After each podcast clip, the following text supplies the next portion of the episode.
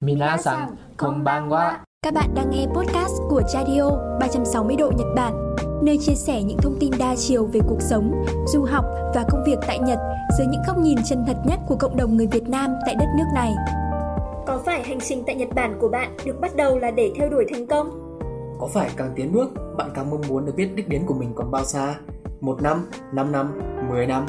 Hay là khoảng cách đầy mơ hồ từ khóc, vấp ngã, tỉnh giấc đến trưởng thành giữa Nhật Bản?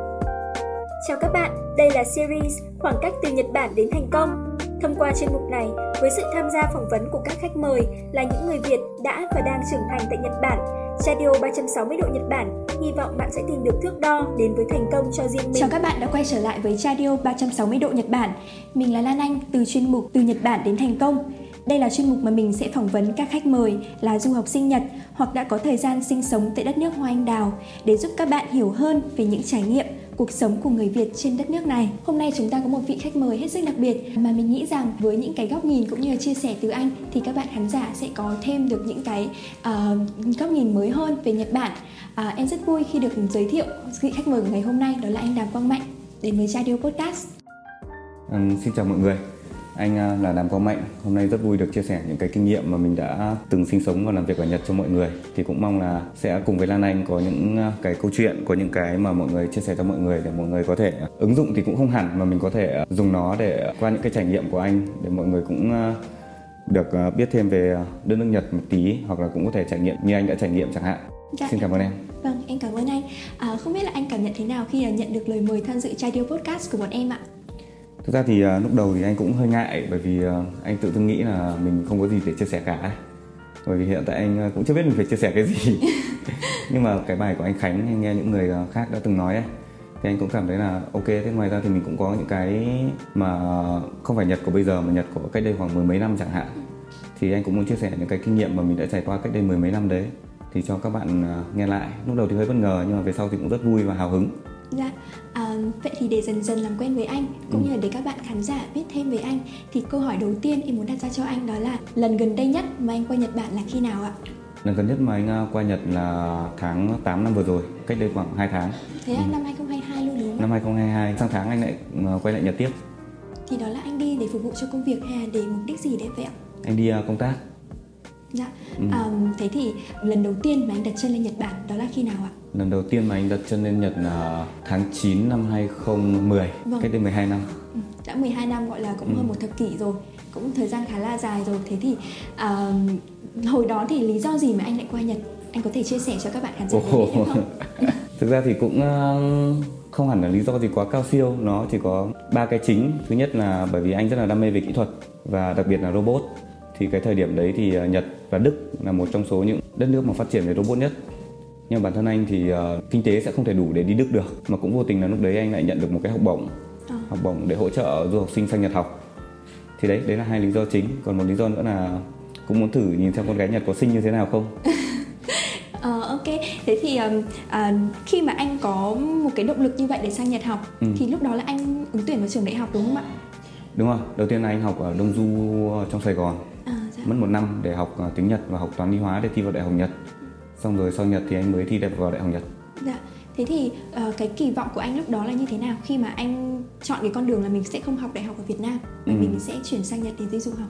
Thực ra thì lúc đấy lúc đấy cũng không có quá nhiều kỳ vọng đâu. Thực ra cứ nghĩ là ok nếu mà có một cơ hội như thế thì tội gì không thử thôi. Thay vì học bách khoa ở Việt Nam hay là học ờ, đại học xã hội nhân văn ở Việt Nam chẳng hạn thì mình uh, chọn thử một môi trường khác một tí thử xem như thế nào cũng không có quá nhiều kỳ vọng. Mới thực ra thì cũng mong muốn là cái thời của bọn anh ấy là có con Asimo không bọn, bọn em biết không? Vâng của ạ. Honda phát triển.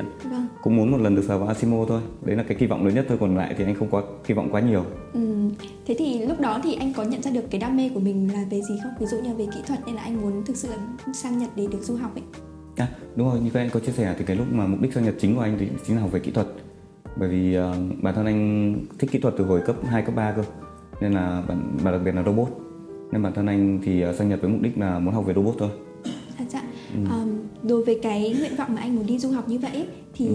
bố mẹ anh có ủng hộ anh không hay là chính bố mẹ sẽ là người định hướng cho anh đi theo con đường đó thực ra thì lúc đầu bố mẹ anh cũng hơi phản đối bởi vì là tự dưng lại đi một nước mà chẳng biết gì xong rồi ngày xưa thì Nhật cũng là phát xít đúng không à. thì uh, kiểu thế hệ người cũ sẽ nghĩ là những đất nước phát xít thì nó hơi uh, kiểu này kiểu kia ấy. Dạ. đấy còn uh, thực ra thì lúc đầu bố mẹ cũng phản đối nhưng mà nhà anh thì lại rất thoải mái, là bố mẹ anh lại khá là tôn trọng quyền quyết định của anh ấy. Nên là anh bảo anh muốn đi thì bố mẹ có thể hơi phản đối một tí, không không vui. Nhưng mà cuối cùng rồi cũng ủng hộ anh, cái quyết định đấy của anh thôi.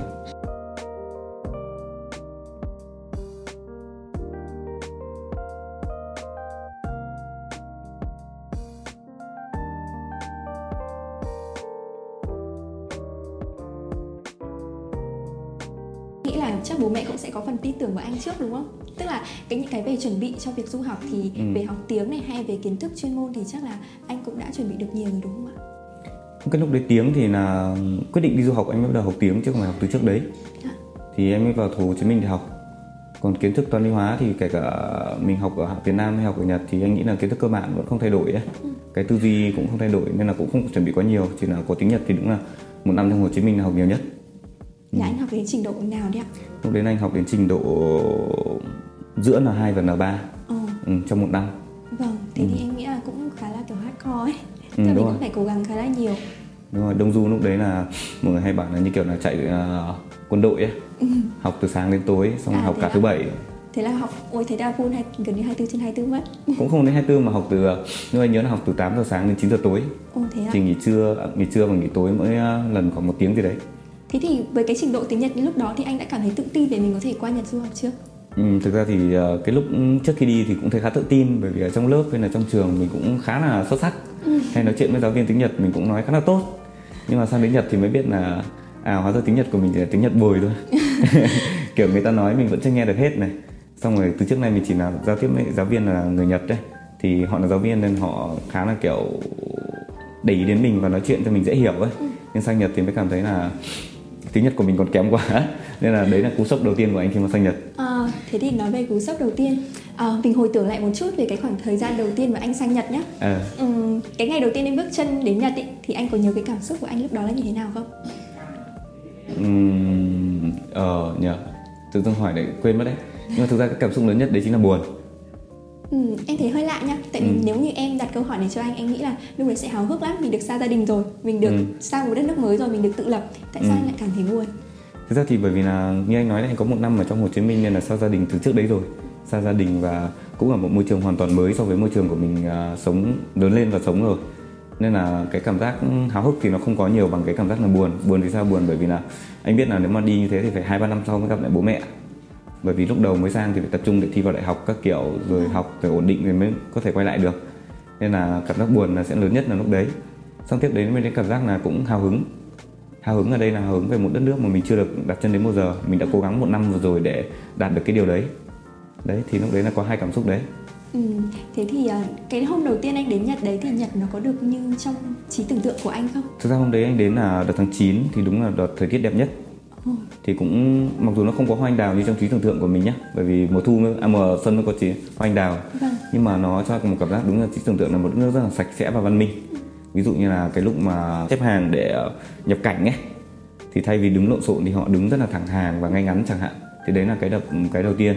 Cái thứ hai chính là về cái hệ thống giao thông của họ. Họ làm cho anh hơi bất ngờ bởi vì ờ, khi mà ra sân bay ví dụ bọn em đến Tân Sơn Nhất hay đến Nội Bài rồi bọn em thấy đúng không? Vâng. Xe sẽ rất là lộn xộn đúng không? Nhưng mà anh thấy sân bay của họ là có nền nếp tất cả mọi thứ nó sẽ theo từng ren một Ừ. chứ sẽ không kiểu lộn xộn như ở chỗ mình chẳng hạn. Đúng như cái mình kỳ vọng về Nhật đấy. Thế là coi, coi như là bước đầu là mình sẽ không bị có một cái gì đó hẳn là sốc đúng rồi không có gì quá sốc về sau Vâng. mới sốc cơ Thế thì cái này cũng sẽ là những cái chia sẻ tiếp theo mà các bạn khán giả vẫn đang mong chờ Ừ. Thế thì em sẽ quay lại một chút cái khoảng thời gian mà trước khi anh có thể bước chân đến Nhật Ừ. Thì cái khoảng thời gian đó làm hồ sơ du học đối với anh có khó khăn nhiều không ạ? Tại vì em thấy là so sánh với thời điểm hiện tại là Ừ. đã 12 năm rồi Ừ. Thì các bạn ấy bây giờ có rất nhiều trung tâm du học để có Ừ. thể hướng dẫn làm hồ sơ cũng như là tư vấn chọn trường cho mình Ừ. Thì hồi đó thì anh có gặp cái khó khăn nào không? Hay là tất cả đều là anh tự research hết? Thực ra thì cái lúc đấy là hệ thống internet các thứ rồi các cái thông tin về Nhật nó chưa nhiều như bây giờ. Hay là nói cách khác là số lượng người đi Nhật cũng chưa nhiều như bây giờ ấy. Nên là cái thông tin mà mình có thể biết được về đất nước Nhật sẽ hơi ít so với bây giờ. Bọn anh cũng này cũng may mắn một tí là bọn anh ở trong trường Đông Du. Thì được các thầy cô hỗ trợ về cái khoản mà làm hồ sơ đi du học đấy tư vấn hỗ trợ hồ sơ. Thì lúc đấy chỉ gặp khó khăn một tí là ví dụ như là anh là anh sinh tháng 10 thì ờ, sẽ bị rơi vào cảnh là ở Nhật là họ sẽ không tính từ đầu năm đến cuối năm mà họ sẽ tính từ tháng 4 thì có nghĩa là nếu mà như thế là anh đi học sớm một năm. Nếu theo ở Nhật là anh đi học sớm một năm thì lại phải lại phải về quê để xin cái giấy mà chứng nhận học sớm các kiểu các kiểu ấy. À. thì mấy cái đấy là mình không biết trước nên là hơi tốn thời gian hơi tốn các thứ thôi. Thì lúc đấy chỉ gặp khó khăn đấy rồi còn về cơ bản thì các thầy cô trong trường đã hỗ trợ hết rồi. Vâng thế thì cái khoảng thời gian đó thì như bạn bè anh thì có nhiều bạn đi du học nhật hay là đi du học các nước khác không? Bạn bè anh có. thì vâng hồi đó thì du học có phải là một cái đã phải là một cái trend như bây giờ chưa? Lúc đấy thì chưa nhỉ lúc đấy thì uh, sẽ có hai trường hợp đi du học. Đầu tiên là nhà cũng rất có điều kiện và bố mẹ có định hướng rất là rõ ràng và muốn con mình đi một đất nước phát triển hơn. Và cái thứ hai mà thời điểm đấy cũng như bọn anh là rất là nhiều là chỉ đơn giản thích một cái gì đấy định hướng không quá rõ ràng và tự dưng có một cơ hội đập vào. Đấy và mình đang nắm lấy cơ hội đấy thôi.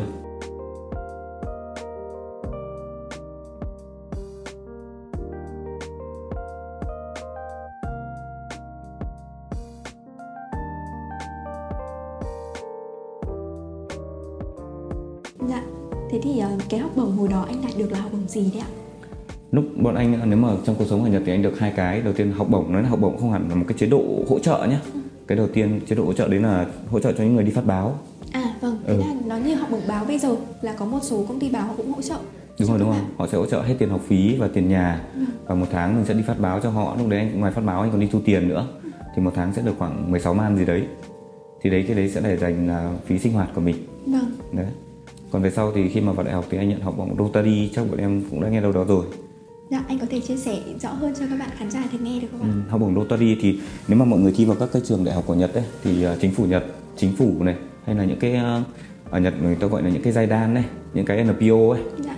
Những cái NPO hay là một số cái tổ chức một số công ty nào đấy họ to ấy, họ sẽ cho học bổng. Thì học bổng sẽ có rất nhiều loại từ 5 man một tháng này, 10 man một tháng, 15 man một tháng, hoặc 18 man một tháng gì đấy. Thì lúc đấy là học đại học này nhận Rotary. Thì anh nhận Rotary là được là anh nhớ là được 10 man một tháng. Đấy thì khi mà vào đại học thì các bạn sẽ có rất nhiều cái cơ hội được nhận những cái học bổng của những cái cơn anh vừa nói vừa nêu phía trước ấy vâng. Ừ. thế về trường đại học của anh anh đã apply được vào trường đại học gì và chuyên ngành gì vậy ạ? Anh apply vào trường đại học là trường đại học Fukushima không biết mọi người có biết không? Cái năm mà anh thi vào đúng là năm có sóng thần. Ờ. Thì cái tỉnh đấy là tỉnh có, có sóng thần có nhà máy hạt nhân bị uh, nổ đây. Phóng xạ đây. Dạ nhưng mà nó cách cái trường đại học của anh khoảng 200 cây gì đấy. Thì ờ, lúc anh vào là đúng là cái năm đấy năm 2011 đấy. Thì ờ, đại học của anh là đại học Fukushima thì chuyên ngành của anh là cũng là chuyên ngành về như kiểu là hỗ trợ con người ấy, dụ, sử dụng robot để hỗ trợ con người. Thế nó như kiểu là ngoài y tế y tế công nghiệp có rất nhiều mạng khác nhau để hỗ trợ con người. Vâng. Thế thì em thì em chưa được đi du học cũng Ừ. cụ thể là chưa đi du học du học Nhật để mà có thể so sánh được cái chương trình du học à, chương trình học ở Nhật nó sẽ khác với Việt Nam như thế nào. Ừ. Thế thì đầu tiên là về cái kiến thức chuyên môn đi. Ừ. Thế thì cái chương trình học ở Nhật của anh nó có nặng không? Và bên cạnh đó thì các hoạt động ừ, ngoại khóa thì Ừ. anh có tham gia hoạt động nào không ạ? thực ra thì nếu mà nói như thế thì anh lại cũng không thể so sánh được bởi vì anh không học đại học Việt Nam nên anh không biết là Việt Nam học như thế nào nhưng mà có một cái mà anh nghe mọi người hay kể là Việt Nam phải học Mác Lênin gì đấy thì ở Nhật sẽ không có những cái môn như thế Dạ mình sẽ chỉ tập trung vào những cái môn chuyên môn các thứ ngoại trừ những môn bắt buộc thì mình à, sẽ được chọn những cái môn mà mình thích học. Nó sẽ ví dụ là chuyên ngành của anh là robot thì sẽ chỉ có những cái môn mà liên quan đến robot là bắt buộc thôi. Còn những cái môn liên quan đến kinh tế hay chính trị hay xã hội thì anh thích học thì học không học thì anh chọn môn khác. Mình được quyền lựa chọn. Thì đấy là về học. Thì chương trình học thì có nặng hay không thì cũng hơi khó nói. Vì uh, anh là người ngoại quốc mà mình đang sử dụng một ngôn ngữ khác để học một cái kiến thức của một đất nước khác thì nó sẽ khó. Ở đây là khó về khoản ngôn ngữ là lớn nhất còn về mặt chuyên môn kiến thức thì anh nghĩ là không quá khó bởi vì là nó đều giống toàn thế giới đều giống. Chỉ là anh bị gặp khó khăn về mặt ngôn ngữ thôi. Thì lúc đấy thì ở trường đại học thì anh có tham gia hai câu lạc bộ. Một câu lạc bộ là câu lạc bộ bóng đá của trường và một câu lạc bộ là câu lạc bộ như kiểu là global của trường. Có nghĩa là sẽ có rất nhiều du học sinh và có rất nhiều bạn Nhật có rất nhiều các nước ở trên ờ, thế giới ở trường đấy thì sẽ vào cái câu lạc bộ global đấy. Thì mọi người hoạt động ở trong đấy. Thì trường anh học thì có nhiều du học sinh không ạ? Trường đại học lúc đấy thì cũng bởi vì ảnh hưởng lúc trước thì có nhiều nhưng mà về sau bị ảnh hưởng của cái sóng thần phóng xạ mọi người sợ không dám vào Ờ vâng. thì nó bị giảm đi một ít thì người khu vực ừm, Đông Nam Á hay là khu vực ừm, Đông Á như kiểu Trung Quốc ấy thì hơi ít nhưng mà bên phía New Zealand hay là Australia hay là Đức thì lại nhiều Ờ. Thế thì như bạn bè của anh hồi đấy thì anh chơi nhiều với người Việt hay là người nước ngoài là chính ạ? hơi buồn là khóa anh lại chỉ có mỗi mình anh là người Việt ở Ờ. trường đấy xong rồi lúc đấy là toàn trường là lúc anh vào là sinh viên người Việt chỉ có khoảng 4 người thôi thì hầu như là anh chơi với lại thân nhất thì anh chơi với lại hai bạn người Nhật còn lại thì anh chơi với thêm một bạn người ờ, New Zealand nhỉ là thân còn lại thì các bạn kia thì anh cũng chơi với lại bạn Nhật rồi Trung Quốc anh cũng chơi dạ à, với cái việc mà mình được tham gia vào một cái môi trường đa văn hóa như vậy ừ. thì anh có thể bắt đầu kể về một cái cú sốc văn hóa nào của anh khi mà đến Nhật được không? Nó có bắt nguồn từ cái việc bạn bè mâu thuẫn với nhau hay là trong cuộc sống nó có bất cứ cái mâu thuẫn gì không ạ? Đây là mặt trái của xã hội Nhật nhé. Dạ. Cái cú sốc của anh đây là mặt trái của xã hội Nhật nhé. Cái cú sốc lớn nhất lúc đầu tiên sang Nhật đấy chính là bọn anh đi phát báo đúng không? Bỏ báo vào trong uh, nhà người ta đúng không? Vâng. Đấy thì lúc đấy anh lại ở một tiệm báo khác xong lại có rất nhiều tiệm báo quanh đấy đúng không? thì ờ, có một vài lần là anh bị ờ, bỏ báo vào rồi xong rồi người của tiệm báo khác lấy để lấy đi mất ừ. cũng có thể là họ họ trêu mình hoặc cũng có thể là như thế nào nhưng mà họ cho một cảm giác là người Nhật không thực sự vĩ đại như trước khi mình đi Nhật thì qua đấy thì anh cũng nhận thấy là à, ở đâu cũng có mặt ờ, lúc đấy mới 18 tuổi đúng không? Ở đâu cũng có mặt trái cũng có cái được và cái không được. Thì đấy là cái cú sốc đầu tiên của anh về đất nước Nhật. Đối với cái trải nghiệm như thế ừ. thì nó có thay đổi nhiều suy nghĩ của anh về người Nhật không? Thực ra nếu mà bảo thay đổi hoàn toàn thì không đúng nhưng mà nó cho anh một cái góc nhìn đa chiều hơn về một đất nước. Ừ. thì đúng hơn. Thì lúc đầu thì mình cứ kiểu thần tượng hóa ấy, bởi vì mình là một đất nước thấp đi lên đúng không? Xong rồi mình lại một nước chưa phát triển để sang một nước phát triển để học thì mình cứ thần tượng hóa lên. Thông tin của mình cũng ít đúng không nhưng mà nó cho anh có một cái góc nhìn đa chiều hơn về cái một đất nước hay nói cách khác là về sự vật hiện tượng ừ, đúng rồi um, em thấy là thực ra là như người Việt Nam mình cũng khá là thần tượng hóa đúng về rồi. đất nước Nhật um, thế thì anh có có kỷ niệm nào đáng nhớ đến tận bây giờ mà anh vẫn chưa thể quên được khi mà anh trong cái thời gian mà anh du học tại Nhật không ạ? Bên cạnh cái việc là mình đó một cái trải nghiệm hơi buồn một chút về cái việc ừ. mình đi phát báo, ừ. thế thì có cái kỷ niệm nào đáng nhớ nhất đối với anh không? Thì ờ, cái kỷ niệm đáng nhớ nhất ừ, của anh ấy là lúc mà anh đi làm đầu tiên là anh làm một công ty về maker à, công ty sản xuất. Thì anh làm trong bộ phận là như kiểu chuyên ờ, làm ra những cái máy mà để phục vụ cho sản xuất đấy những cái máy robot để phục vụ cho sản xuất. Thì bộ phận sản xuất thì họ cứ yêu cầu này yêu cầu kia đúng không? Thì uh, trong quá trình làm việc thì kiểu họ rất khó khăn với mình ấy. Nhiều lúc kiểu sẽ có những cái nổi giận đấy nhưng mà đến cái ngày uh, anh đi làm ở đấy được gần 4 năm thì anh xin nghỉ thì cái hôm mà anh xin nghỉ thì uh, mọi người rất nhiều người đã nhắn tin riêng này xong rồi rủ đi ăn này. Xong những cái người mà trước anh cứ nghĩ là họ đang khó rất khó chịu không thích làm việc với anh thì cũng nhắn tin riêng rồi nói cảm ơn các kiểu. Thì mới thấy là cũng có thể là họ lấy nghĩa nhé cái này anh không biết cũng có thể anh chưa đủ hiểu lúc đấy. Nhưng mà anh cảm thấy là à hóa ra thì về cơ bản thì tất cả mọi người đều là con người ấy.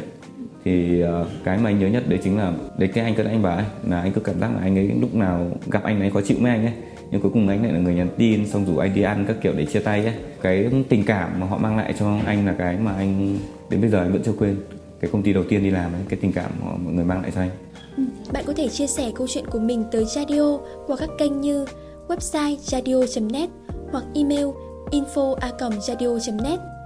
Hy vọng thời gian tới, Radio sẽ nhận được thêm những chia sẻ của các bạn du học sinh Nhật Bản nói riêng và những góp ý từ các thính giả nói chung. Hẹn gặp lại các bạn ở số tiếp theo nhé! Radio 360 độ Nhật Bản. Lắng nghe để thấu hiểu. Thấu hiểu để sẻ chia. Minasan, oyasumi nasai